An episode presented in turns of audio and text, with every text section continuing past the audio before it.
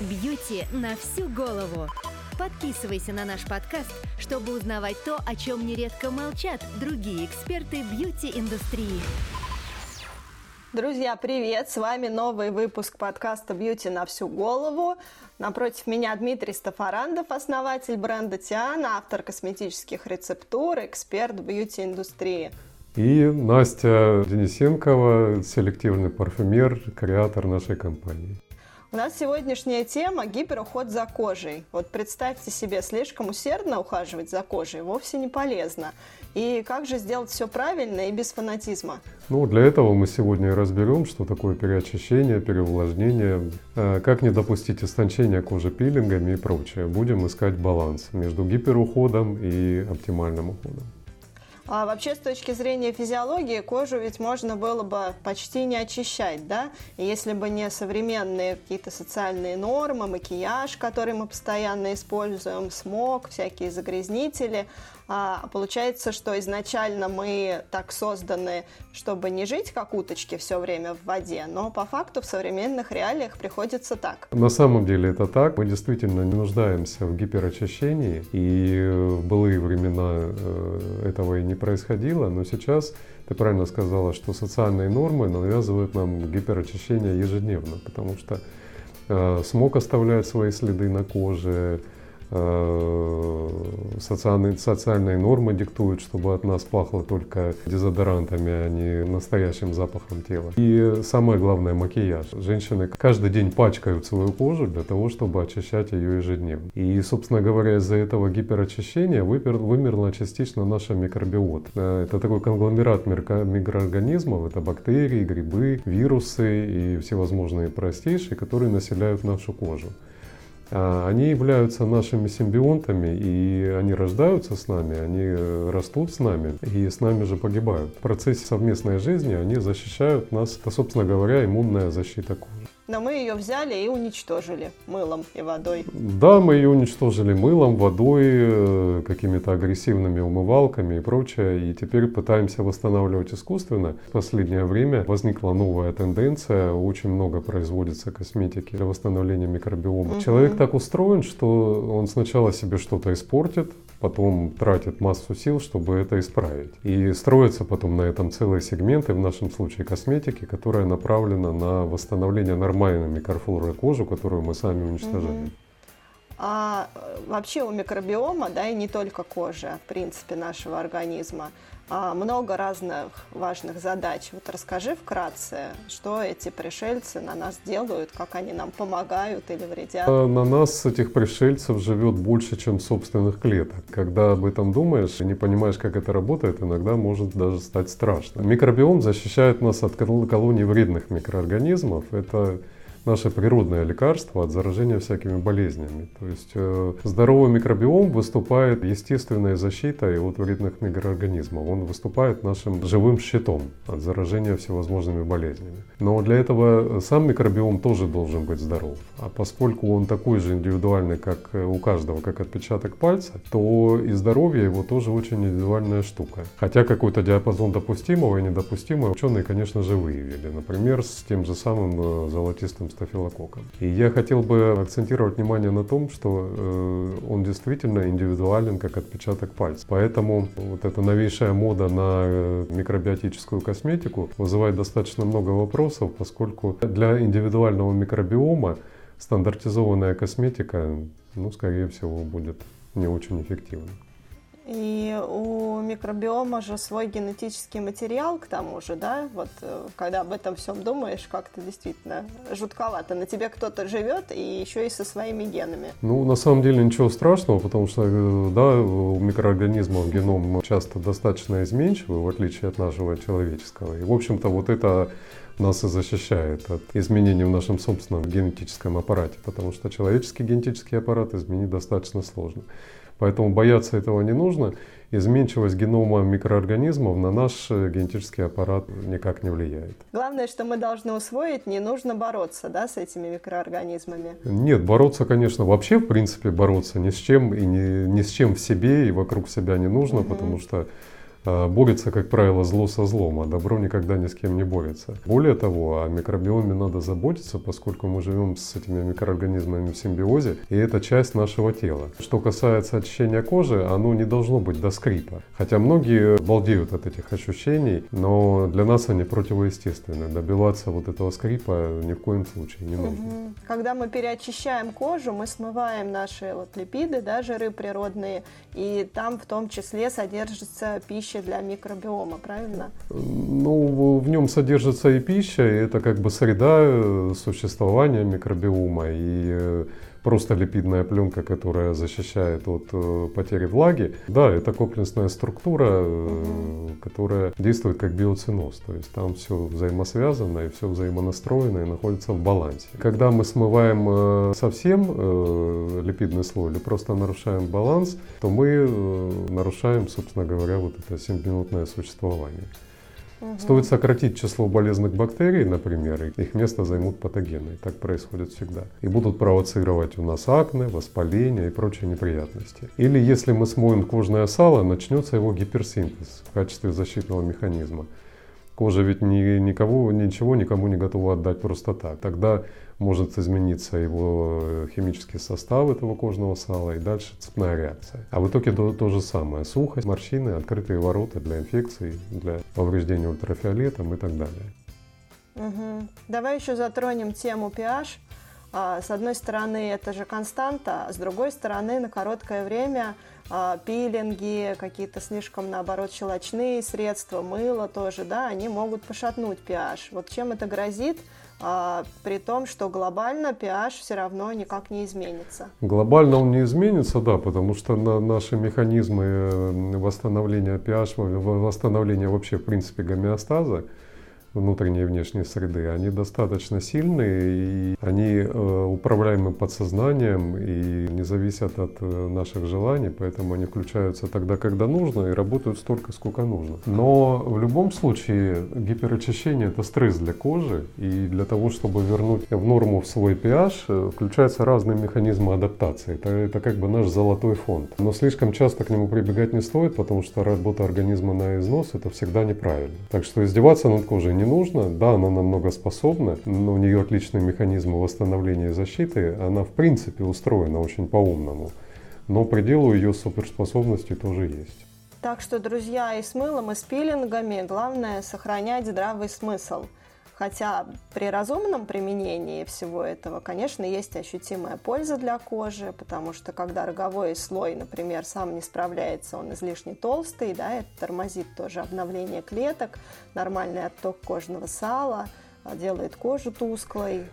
По большому счету, если есть такое состояние гиперкератоз, это избыточное нарастание рогового слоя, это избыточное отделение кератиноцитов, когда они создают такой плотный слой, который мешает воздухообмену и обмену влаги. Это, собственно говоря, болезненное состояние, это не состояние нормы. А вот если есть такое состояние, то в периодических пилингах есть смысл. Для зрелой кожи такое состояние часто может быть проблемой, и вот в таких случаях пилинги приходят на помощь. Но всегда нужно помнить о том, что после каждой такой процедуры коже нужно время, чтобы восстановиться. Поэтому каждый день пилинговать ее нельзя, в противном случае она вообще лишится защитных функций. Кожа нормальная, в частом применении пилингов и скрабов не нуждается. То есть роговой слой здоровой кожи отшелушивается естественным образом и не требует применения каких-то химических или механических воздействий.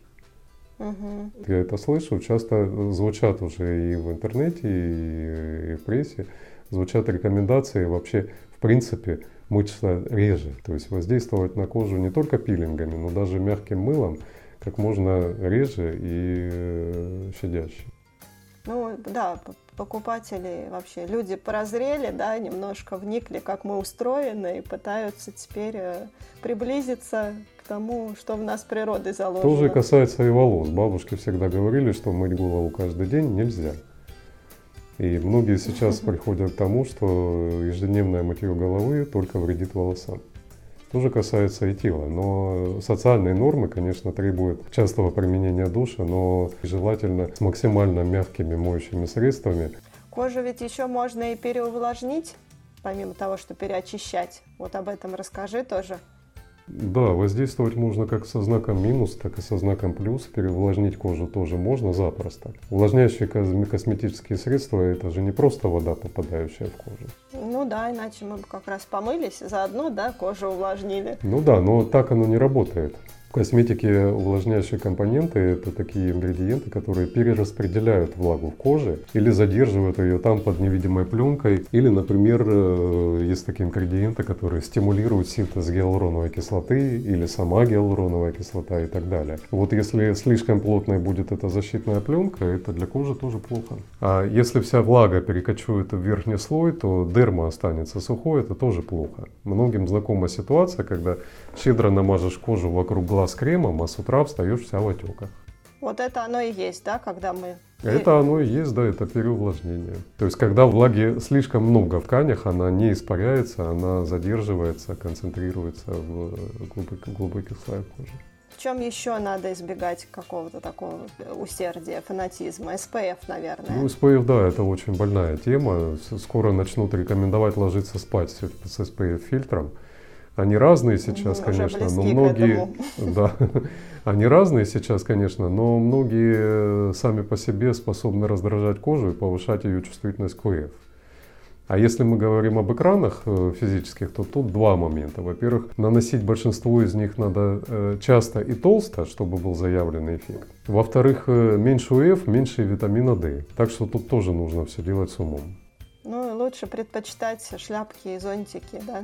Конечно, это лучше, чем перегружать кожу плотными средствами с УФ. Но если нет вариантов, если кожа не умеет загорать, бывает такая, которая моментально краснеет и пигмента почти нет, такую кожу нужно защищать, но только когда она сама не справляется. И, как правило, обладатели такой кожи очень хорошо знают, когда нужно применять УФ-средства. Плюс сегодня есть более продвинутые средства, они защищают мембраны и ДНК клеток от повреждения УФ, но не отражают и не поглощают само излучение при этом. В УФ-излучении тоже ведь есть польза. В первую очередь это антибактериальный эффект и продуцирование витамина D в том числе.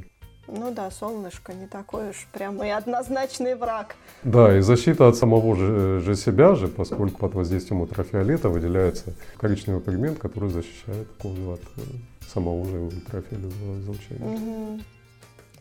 Угу. Коснемся кожи с акне. Тут частая проблема, наиболее популярная, это пересушивание. Хотя из каждого утюга уже вещают, нельзя пересушивать проблемную кожу, ее надо увлажнять. Но люди упертые продолжают пользоваться тониками со спиртом, да, и вот всякими подсушивающими средствами. Да, это, думаю, стремление к быстрому результату, что очень важно, собственно говоря, для обладателей такой кожи, поскольку это вызывает дискомфорт психологический, и чтобы побыстрее засохло, отвалилось, и вроде как нет проблемы больше. Но это все очень пагубно, конечно. Проблемная кожа отчаянно нуждается в увлажнении, и чтобы, во-первых, не спровоцировать еще больше избыток кожного сала, в ответ на сухость кожа сделает все, чтобы хоть чем-то себя увлажнить. То есть, чем больше вы убираете кожное сало, тем больше его производит. Во-вторых, сухая кожа равно беззащитная кожа, а когда она и так воспалена, ей критически важно поднимать иммунитет. Поэтому применение тоников со спиртом, да еще с салицилкой со спиртом, это плохой выбор. Да, тут самое главное правило борьбы с воспалениями – это снимать их не слишком агрессивными средствами, да, увлажнять априори, чтобы не случилось. Да, и есть еще одна проблема. Некоторые свою кожу переосветляют. Фарфоровая кожа – это классно, красиво, сейчас это модно, но заглушать любые ее попытки выработать пигмент – это не всегда полезно. Если есть какая-то патологическая, например, после воспаления или неравномерная пигментация, которая мешает радоваться жизни, да, сейчас есть чудесные способы уменьшить ее наружными, абсолютно безопасными средствами. Но иногда это просто нелюбовь к себе, к своим веснушкам, либо, как ты сказал, культ светлой кожи. А чем опасно вот с точки зрения физиологии воздействие на эти процессы пигментации, образования пигментации? Ну, это, конечно, не жизненно опасно, но все же пигмент меланин защищает нас от негативного влияния ультрафиолета. именно в той мере, в которой это задумано природой. То есть его вырабатывается столь, какое идет воздействие ультрафиолета, ни больше, ни меньше. И когда мы не даем коже вырабатывать меланин так, как ей нужно и хочется, она лишается одного из факторов защиты. И это тоже очень важно, потому что любители переосветлять кожу, они становятся незащищены от самого главного пагубного воздействия ультрафиолета, это онкогенное действие, влияние. Угу. Ну и с точки зрения принятия себя, это тоже спорный момент, потому что если у тебя веснушки, это абсолютно нормально. Осветляющие средства изначально созданы не от веснушек, а от неровных пятен, от возрастных пигментных пятен и прочее. То есть от той пигментации, которая не является показателем здоровой кожи и естественной красоты. Угу. Как по мне, так веснушчатая кожа – это очень красиво. Веснушки – это вообще классно, действительно. Но это как с прямыми и кудрявыми волосами, да? Все стремятся к тому, чего им не дано. Да, на самом деле так. И иногда это становится для нас проблемой. Угу. Ну и подводя итог теме гиперухода за кожей, слишком много средств и слишком частая смена средств. Что в себе таит, какие опасности? Кожа так устроена, что лишнего она не возьмет. То есть, если она справляется с синтезом коллагена сама, допустим, то стимуляторы извне, из косметики, будут ее просто смягчать. То есть, не будут давать никакого эффекта. Кожа вообще работает по принципу прямую помощь только тогда, когда сама уже никак, когда сама уже не справляюсь. А насчет частой смены, если средство подходит, ну пусть хотя бы 1-2 месяца оно поработает. Только так можно оценить в полной мере его эффективность после хотя бы обновления эпидермиса. А если подождать 3-4 месяца, то совсем хорошо, потому что дерма практически полностью обновится. Эффект будет понятен, работает это средство на вас или нет. Угу. В общем, слушаем себя, да, и не ошибемся. А если кожа прям вот хорошая, без видимых проблем, то что ей нужно в уходе?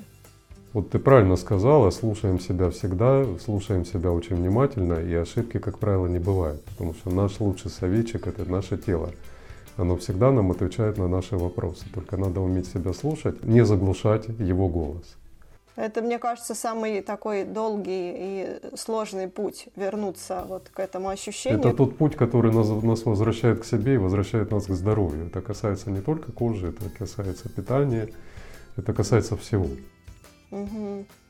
Так вот о коже. Если кожа здоровая, упругая, эластичная, без воспаления, ей нужно просто легкое увлажнение. Ну, плюс желательно хотя бы время от времени поддерживать ее антистресс-косметикой, потому что мы живем, увы, в такое время. В больших городах, в достаточно агрессивной среде, и в офисах, и дома, и на улице. Но ты же знаешь, что очень мало людей с идеальной кожей, кому косметика вообще не нужна. Есть и такие, но их реально очень мало. Если уход подобран правильно, если коже комфортно и виден результат, а это самое главное, значит все в порядке. Кожа вообще индикатор много чего. Так что по ее внешнему виду, в общем-то, все понятно. Ну и не нужно забывать, что состояние кожи – это, конечно же, комплексное состояние здоровья.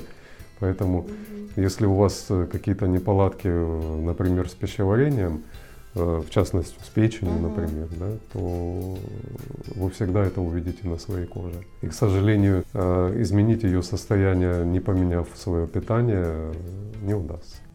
Ну да, кожа, она не сама по себе существует. Да, конечно, это конгломерат всевозможных механизмов и устройств, которые поддерживают наше здоровье, и все взаимосвязано. То есть проблемы внутренние всегда видны на коже. Количество баночек, флакончиков, да, в косметичке напрямую связано с гиперуходом или не связано? Не связано. Можно использовать 5-6 идеально подходящих средств, которые коже во благо. А можно при тех же 5-6 средствах кожу пересушить, вызвать раздражение, отеки или еще что-нибудь в этом духе. И вот это будет уже гиперуход, который вредит. Поэтому в данном случае лучше было вообще ничего не делать. Тут речь о чем? Тут об активности тех средств, которые вы применяете. 5-6 мягких средств гиперухода никогда не создадут. А даже, может быть, и 2-3 очень агрессивные средства могут пересушить и испортить кожу. Это правда. Ну вот, наверное, из-за этого многие сейчас целые флешмобы устраивают, отказываясь на какой-то период вообще от косметики, от очищения, от ухода, от макияжа. То есть вот прожить какой-то период своей жизни без косметики вообще. И многие реально замечают улучшение при этом. Но это говорит о том, что уход был неправильный. Это был, да, на самом деле поддерживать это тоже я не стану, потому что это говорит ли, ты правильно сказала, это говорит лишь только о том, что до этого был неправильный уход. Если вы подобрали какое-то количество идеально вам подходящих средств, мягких, те, которые помогают вашей коже быть в здоровом состоянии, они приводят ее в то состояние, от которого ей нужно защищаться, то если вы сделаете перерыв, вы не увидите какого-то резкого улучшения, кожа будет в таком же хорошем состоянии. То есть главное подобрать свои не очень агрессивные косметические препараты, которые будут вашей коже помогать быть здоровой. В общем, друзья, самое главное – сохранять здравый смысл. А мы на этом нашу тему завершаем. Спасибо, что были с нами. Ставьте лайки, оставляйте комментарии, подписывайтесь на наш подкаст, делитесь с друзьями. Это поможет большему числу людей узнать о нас. Дорогие друзья, спасибо вам за то, что были с нами. Надеюсь, вам было интересно. Впереди еще много полезных тем. Подписывайтесь, чтобы ничего не пропустить. Пока-пока. Бьюти на всю голову. Подписывайся на наш подкаст, чтобы узнавать то, о чем нередко молчат другие эксперты бьюти-индустрии.